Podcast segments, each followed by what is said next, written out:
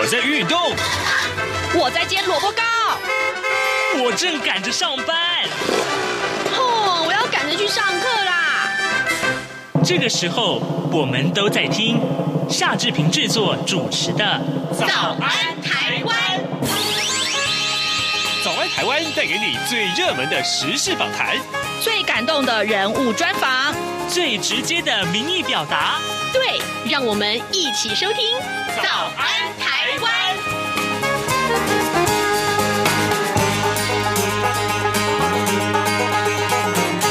早安，台湾！我是夏志平。今天是二零二一年的二月八号，星期一。今天志平在早安书店这个单元里面要为您专访我的好朋友林奇博，介绍这本新书《极地记》，请您收听今天的访谈单元。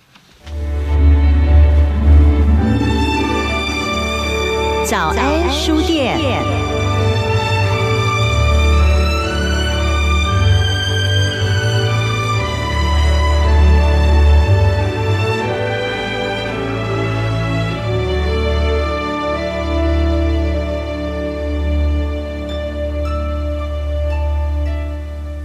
这里是中央广播电台台湾之音，您所收听的节目是《早安台湾》，我是夏志平。新春时期，哎，这个我们来读点书吧。呃，过去呢，在早安书店这个单元里面，志平跟您介绍的书啊，大致上不是人物的传记，要不然呢，呃，就是一些比较严肃的书。可是今天呢、我看到这本书的时候，我真的是迫不及待想要介绍给大家。这也是我的好朋友啊，林奇博他所撰写的集。极地记，极地里面有什么好记载的内容呢？经过他的文笔的叙述啊，我相信大家会对于这个国度有不同的印象跟向往。极地记这本书还有一个副标题叫《穿越象征的森林》，森林就森林嘛，哪有象征的森林呢？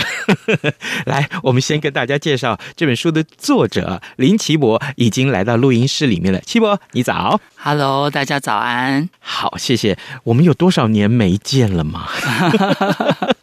那现在啊，我真的是我看到这本书的时候，我才真的多认识一点齐博。我我看到这本书的介绍，他说啊，齐博是一个文学作家，也是一位新闻工作者。这当然跟我们从前认识的过程是一样的。他也是艺评人，他从前写过了很多本书。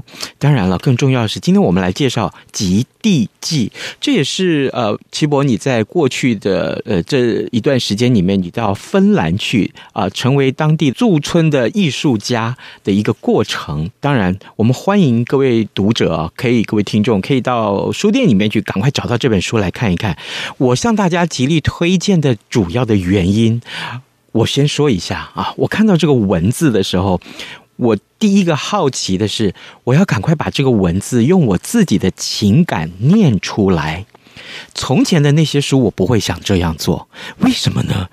奇怪了，这个书为什么让我这么想要读它呢？因为很多很多地方啊，对于景物的描述，或对于人跟人之间的这个关系的描述，他把它用一个非常读来铿锵有力的文字去写下来了，以至于让我觉得说，如果这样的一个有力的文字啊，读出来的时候，应该可以透过那个高潮迭起的那个语调啊，把这个文字的。真正的精神演绎出来啊，这个我觉得太棒了，我很期待。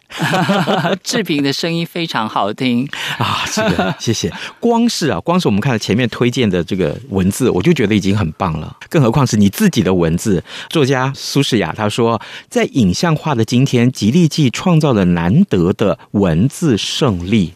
没错，他说的很好。文字胜利，在这本书里面，我觉得这胜看十部不止，胜看百部、千部的这个 YouTube 的影片啊，等于说看完了这本书。我们已经把芬兰，而且是你笔下的芬兰，把它描述的很完整了。苏世雅哈，其实他是过誉了哈，可是呢，其实他是有特别看到一点哈，就是说，其实我在写这本书的时候，我有特别着重一件事，嗯，是我认为文字是可以承载各种艺术跟知识的一个载体哈，所以呢，我在书里面有三十三篇文章，我用三十三种方式。式来写日出。哇！那芬兰每天的日出的颜色一定都不一样，而且它破晓的方式，它甚至有时候会没有破晓哈，一整天呢都是在那种雾茫茫的大地里头。然后呢，你怎么样去写这样的颜色、光线，每时每刻都在变化。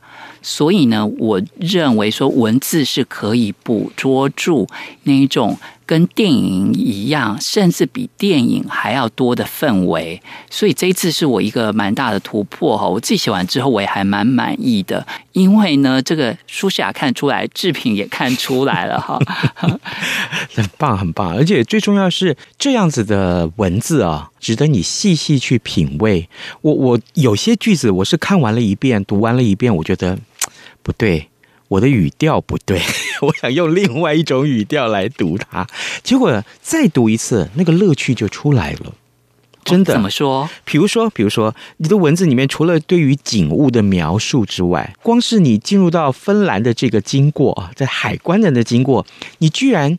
不是平铺直叙的描写他那个惊喜，你是用一种充满哲思、充满哲理的方式去对待他。这个过程啊，太有意思。我我读一段给大家听啊。旅人知道离开就是抵达。我的妈呀！什么叫做离开就是抵达？这是这是什么样的哲学家才会有这样的思维、跟演绎、跟表现？结果没想到，这是一个旅人啊，充满哲思的岐伯。然后呢，重点是那个移民官、那个检察员也跟你同样具有这样的哲思。你们的对话太令我意外了。这个部分我要请你教一下岐伯。你你真的当场对话就是这样？你把它如实记载下来吗？在某一种程度上是的哈，所以呢，我很快速的来说明一下哈，为什么一之一会这么的引人哈。在这本书我的写法哈，一至一呢，我是用一个第三人称的方式来叙述，那到第二篇文章的时候就会变成第一人称叙述，可是最后第三十三篇文章哈，它会变成第一人称跟第三人称的交替。那我为什么要这么做哈？其实呢，跟这本书的书名有关。是，可是这个等一下再讲。我先回答你哈。这个芬兰的海关，其实这一段呢，我自己在写的时候哈，我也觉得会不会太过玄奇、太过奇幻、太过这个魔幻这样哈？所以我跟编辑讨论了蛮久的。这本书给一些读者试阅过哈，然后呢，第一次试阅的时候呢，两个读者的反应不一样。第一个读者的反应是说。他觉得说：“哦，我那个通关的过程呢，真的是太有趣、太好看了。这个、这个、这个海关为什么会问这么有哲思的问题，而且还跟我有这么多那种很有哲理的对话，而且他还会顺势的讲。那为什么他们连这个法国的思想家、哲学家傅柯都知道，而且还会提及？哈，那可是呢，在另外一种这个读者呢，应该是常常旅行的。”他马上就告诉我说：“哦，我觉得那一点都不夸张，我还我还遇到过更夸张的呢，就是更更厉害的哈。那我觉得这就是最有趣的地方哈。那尤其是芬兰这个国度跟其他的欧盟国家有一点不太一样。大家如果常去欧洲旅行，会发现说，呃，其实申根国家台湾现在免签证嘛哈。那你要进入这些国家的时候呢，任何你抵达的那一个海关。”它都是唯一的一次把关的关口。你一进去了之后呢，你就自由的在各个国家之间行走了。所以他会用各种方式问你：诶，那你你是一个作家，你到底是写什么样的文体呀？那你的内容是什么？那这种时候呢，如果你是一个旅人，你通常都会非常的高兴，你就会告诉他。可是呢，这就是厉害的海关，嗯，他让你滔滔不绝的自己把你自己的事情讲出来了，而且呢，他就是一一的核实，哈，也有可能呢，有人会会隐瞒自己的职业，哈，有些人比较重视隐私，可是呢，海关如果问你，你答不出来，或者是说对于一些专业的问题，你主动提的，你又讲的模棱两可。那他就会觉得你可疑哦，原来如此，是是是是。好，我我跟大家预告一个我不想点破的内容，请读者自己去看这本书。这本书的书名叫《极地记》。好像这个书的书名“极地记”三个字就是海关给你的灵感。哦，那为什么会这样子呢？各位听众啊，呃，各位读者要自己买这本书来看。好，我们回到这个这本书上面，其实对于景物的描述啊，那真是功力太棒了。我看完它，我第一个感觉是说，哦。原来这就是芬兰，可是我在读第二遍的时候，我会觉得说，它驱动了我想要去芬兰的一股动力啊。比如说你在书里面形容芬兰的景致啊，这什么叫做冷黄色？不是夏志平在在请教齐博，齐博你这个太吊人胃口了。黄色就黄色，什么叫做冷黄色？景色这件事情哦，冷黄色其实也有点出乎我意料哈。嗯、那我到那里的时候，我受到蛮大的震撼。我们对于冰雪的认知跟理解哈，你想要冰雪的时候，一定就是白色，嗯，或者是它顶多就是蓝蓝的、白白的，然后让你觉得很冷的那种感觉哈，嗯，像那种玉山或阳明山下雪、合山合欢山下雪的那种样子哈。可是我抵达芬兰之前呢，芬兰下了一场大雪，然后接下来就是大晴天了。嗯，我们隔天早上起床的时候呢，我看到那个雪景，我吓了一跳。为什么雪地是呈现一种橘色的光芒？哇！那当然是因为太阳照射到雪地上，哈，它就变成一种像亮橘色一样。可是那是我前所未见的。我时常旅行，我也时常到这个北海道啊，或者是加拿大啦，或者是呃其他比较北方的地带，哈。可是我。我几乎从来没有看过这样的景色，所以我就问这个驻村哈亚特雷斯创意中心的这个统筹人哈，我就问他说：“诶，我觉得蛮有趣的，诶，为什么雪地会呈现那一种像橘色的一样的颜色呢？”然后他就说：“我知道你的意思。”他也不直接告诉你哦，这就是他们的方法。他要触发你自己去想，所以我就问了一个我们一起驻村的剧场艺术家克里斯汀娜哈，我就问他说：“那克里斯汀娜，你是剧场艺术家，你对颜色应该有很多的了解，你会怎么样说它？”嗯，他直接就告诉我说：“冷黄色，cold yellow，cold yellow，对。”所以呢，我听到“冷黄色”这个字眼的时候，我觉得我整个的眼睛都打开了。嗯，我过我们过去对于颜色的认知，我们在色谱上面的各种颜看到的各种颜色哈，我觉得都无以形容现场的景致，所以以至于到最后呢。我必须要一一的为这些颜色命名，因为每时每刻哈，当那个气温不一样、光线不一样，甚至湿度不一样的时候，同一个东西它的颜色也变得不太一样。我举个例子好了，那个苔藓哈，其实它是第一了哈。那一般来说，我们都会呃简称成苔藓哈。它在树木上，你在外面很潮湿的时候呢，它会像一种像。介于绿色跟白色之间的叫做我我把它称呼为绿白色。嗯，可是呢，我问克里斯汀娜的时候呢，她也想了很久哈，她就告诉我说，她觉得那个是海洋泡沫绿白色。而且是海滨的海洋泡沫哈，哇！然后为什么我就觉得它非常的厉害？我觉得他根本就是一个颜色的命名者。为什么呢？因为它真的就像是你在那个呃，你如果没有潜水过的话啊，你看电影就也会看过那个画面，在那个水底，然后那个泡沫荡漾往那个光亮处荡漾而去的那一个颜色，很接近。那还有呢，有一些苔藓呢，也会呈现类似像那种芥末的黄色哈。嗯、那这种我就也蛮好奇的啊。在台湾我们会觉得说，那会不会像很像浴室里头的那种 那种浴垢的颜色哈？可是不是，它是一种我觉得还蛮特别的颜色。克里斯汀娜就跟我说，嗯哼，它是一种黄土色，而且黄土色呢、嗯、还不只是一种颜色，嗯、它也是大自然的颜料。嗯、澳洲的原住民呢会把它拿来涂在自己的身上，它代表有很多的意涵，仪式、敬虔，还有礼貌，种种的哈，甚至古代的人还会把它涂在洞穴里头。嗯，哦，做那种最远古的那种壁画哈，然后那是一种神秘而不发发光的金色。哇哦，各位，你有没有觉得，光是这一段叙述，你就很想把这本书拿来仔细的咀嚼一下，仔细的阅读一下，好像我们今天的受访者林奇博他亲自带你到芬兰去走一趟的感觉。呃，比方说像那个紫色哈，嗯、因为。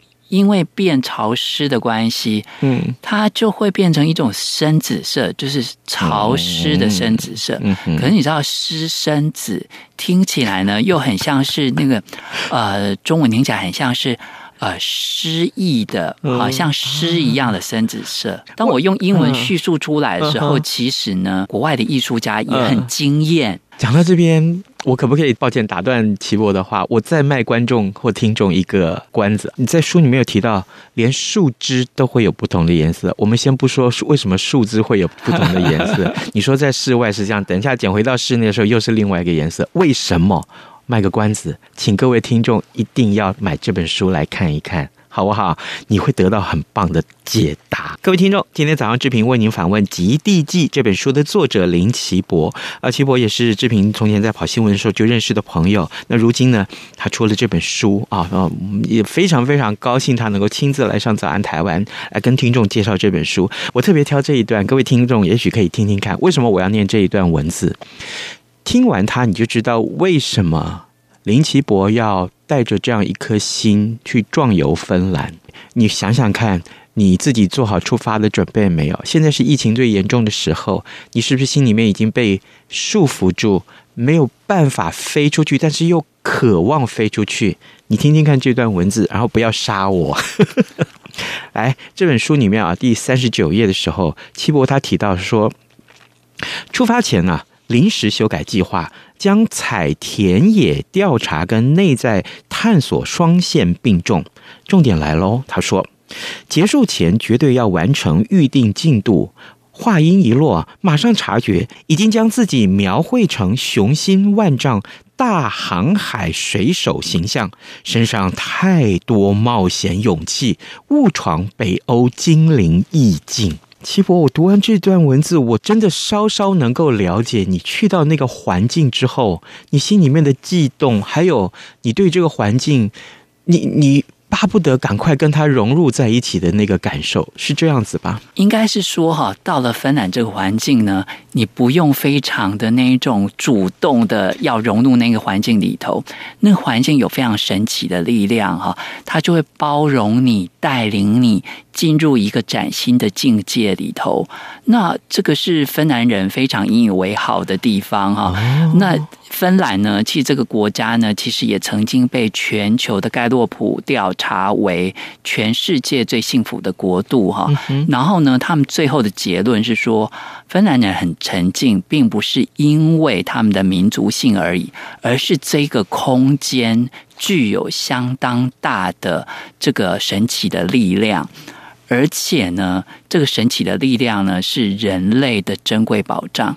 嗯，我觉得我非常的幸运哈，我居然可以到了芬兰，然后呢，看到自己内心的宝藏，而且呢，也碰触到这个全人类的这种大自然的资产，好，就是全人类的宝藏。我在这个地方哈，我我非常的幸运，我觉得我。有脱胎换骨的感觉，然后所有我们全村的驻村的艺术家哈，一共有十二个人，到最后几乎全部都改写了自我，全部都有了突破。最后我们在面一起看自己的作品的时候呢，每个人都惊叹声连连啊。那当然每个人突破的时间点不太一样啊，有些人是是最后一个礼拜他会有一到最后有点焦虑，可是那出来所呈现的东西。那真的是心灵的触动，嗯啊，嗯，有十二位艺术家，总共每一位艺术家在驻村的这样短短的一个月的时间，对不对？对。那他们都要交出一件艺术品，你交出来的是什么？我最后交出来的就是我这一本书啊。其实哈，我在当地的时候，因为有太多田野里头的那一种颜色、光线哈，还有很多很新奇的事情跟感动哈，会让我想要去做拍摄。我甚至在当地呢，其实我已经开始进行我的一个装置摄影作品哈。然后呢，可是呃，我的书写虽然很稳定的在进行，可是那个装置作品呢，我自己到最后我拿到媒材的时候已经有一点晚，所以我进行到一半。可是后来我要离开的时候，我甚至都觉得没有关系。为什么呢？我在那个地方，我创造出一个形式，而且呢，那个形式其实我苦思了很久。哦，对我我我一直都在做摄影嘛，哈。那我要做的是装置摄影，跟是有特别特别多种的语汇在里头的跨域性的东西。那我原先想的东西，我觉得那个手法都不够新。可是，在芬兰这个地方呢，我尝试了几个方法之后呢，那个变成是我的起点呢。就是说，在那里呢，那个短暂的时间呢，你绝对无法做完所有的事哈。可是他让你想清楚一些事情，有一个开头，其实有时候就 OK 了。那所以呢，那个摄影我带回台湾之后呢，我陆陆续续在进行。那其实我在之前就已经有做过很多的摄影，我我拍了很多的东西哈。也因为我在芬兰的这个灵感呢，我重新回头去处理它，所以它现在变成有一个很连贯的、一连贯的一个脉络哦。那在当地呢，就是说我。其实我已经完成这一本书大概百分之五十的手稿哈，五十到六十的手稿。我回来台湾之后呢，也非常的快。好，这本书完成，我大概只花了两个半月的时间，我就写完了。可是呢，我最后细修的时间呢？嗯我是从春天一直到深秋，一次又一次把它修改到最符合我心目中的状态，甚至有一些地方哈，过去我的文笔是比较典雅瑰丽的哈，那一种地方呢，我都很节制，全部拿掉。编辑对我更严格，他就说他建议我说这个地方太刺眼了，太美丽了，拿掉。他觉得太美丽哦，太古典，太美丽。那我在里面我做的这个手法呢，其实是我我新尝试出来的一种笔法了。听众朋友在阅读的时候，或许你你会看到，那没有看到也没关系。我在书写的时候，我非常的节制，我会尽量避用中文古典艰涩的难字。好，这对于写作者来说是一个很困难的事情。你很。你就会不小心就会想要写出来哈，可是我非常的克制，我用最平易近人的语汇，然后呢，设法呈现出说，呃。在很白话的语汇呢里头，呈现这种堆叠变奏的像诗一样的美感，这样子，然后呢，让它可以呈现现场那种身临其境跟如梦似幻的感觉跟探索。那到最后呢，也把我在当地哈，在沉浸里面哈，自我凝视的那种来自于内在最清澈的回声表现出来。那这样子的文字呢，其实我会说是一个。很自我要求跟节制的一个结果。那当然呢，也有一个原因，是因为哈，当地在当地我们都是讲外文哈，大家都是这个英文、芬兰文、西班牙文、法文、意大利文全部交杂的讲。那各种语言呢，其实它会有不同的文法。哦，那你怎么样把这些各种不同的文法呢，用中文表现出来？嗯，那就必须要融会贯通。所以在读这本书的时候，你也会读到很多的外国语境。哈，嗯，那这些语境呢，其实你读起来你会觉得很像外国语，可是呢，它又是一种，嗯，我清我不会说崭新呐，哈，这样有点拖大，我会说是清新的中文文字形式。你讲清新，可是我讲的是最新。我我我读到这种文字，我我鸡皮疙瘩是起来的。各位听众，忍受一下我的声音好吗？哈，来，呃，这本书的一百四十页里面提到了，他说：“我感觉自己像回到十二岁情窦初开时，似乎懂得某些情愫，却又蒙昧未明。种种欲望啊，对我来说，都像笼罩在。”薄薄晨雾里所怀抱的浪漫，是那么的天真无邪，甚至欲望的对象也在晨雾里若隐若现，几近完美。哇哦，天哪！你你的文字，我真的觉得我我读完是醉在那里面的感觉。志平，你刚刚念的时候哈，嗯，我自己都有一种眼泪快掉出来的心情哈。没有，是你的文字感动我。真的，你念出来的时候哈，那也是我在那一天的晨雾里头哈，嗯、我的一种感动，跟我来自于内在我的一个认识。那。这我觉得我可以回到十二岁的时候，再回去检视十二岁的时候的那些情愫哈，是再把它细细的看一遍哈，那也是我的幸运，这样是。那听众朋友呢，其实也可以看一下那一段哈，其实志平好厉害，选中的刚好是 我心里面哎心尖尖上很宝贵的一块。没有没有没有，我就觉得这本书坦白讲。呃，过去志平很少介绍像《极地记》这样的书的内容。那所以我，我特别要读到这本书的时候，我我我会提醒自己，我随时提醒自己，跟过去提到的书不一样，我就要用另外一个不同的、更细微的心情去体会它。这也是我希望告诉读者的。如果可以的话，你赶快去书店里面看看这本书。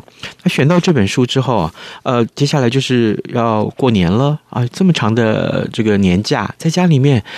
你你我敢说，你你开始读它就会欲罢不能，一路一直想要看下去。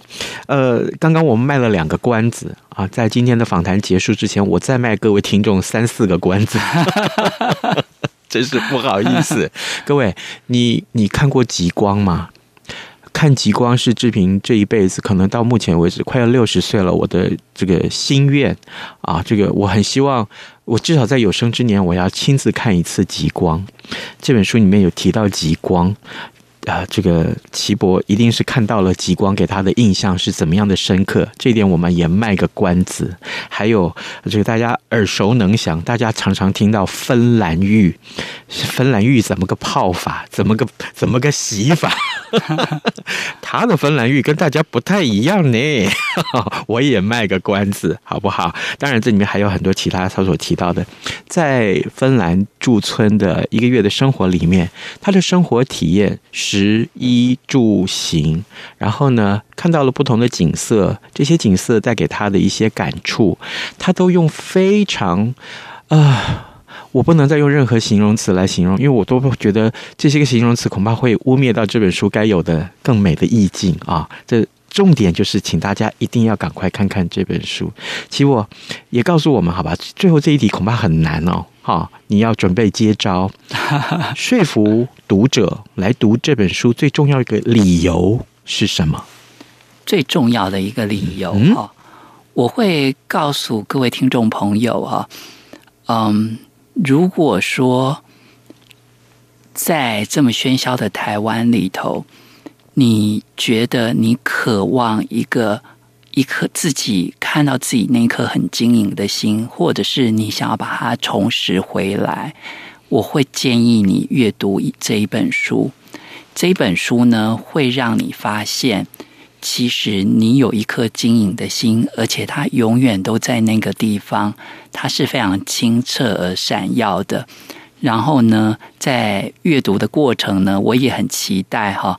各会呢，跟我的文字相遇哈。那如果说在文字里头呢，以，大家嗯觉得跟我的文字有那一种呃感动啊，或者是相互契合或呼应的那一种呃感觉的时候呢，也可以回馈给我。嗯，好，这个。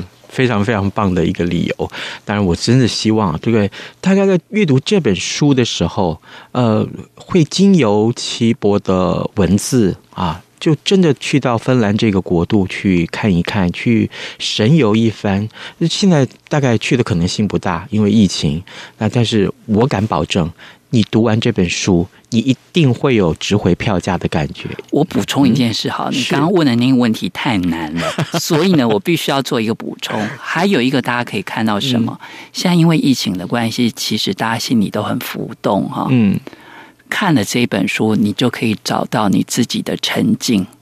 好，看完这本书，你会找到自己的沉静。所以，真的啊，这个刚刚那些理由啊，如果你觉得都不够充分的话，光最后这个理由就可以了。我们欢迎大家去到书店里面去选购《极地记》，这是由林奇博我的好朋友所写出来的这本书啊。对，好好去享受吧。OK，我们今天非常谢谢齐博来上节目，谢谢你，谢谢，拜拜，也谢谢大家的收听了。今天节目时间到了，跟您说拜拜，明天再见了。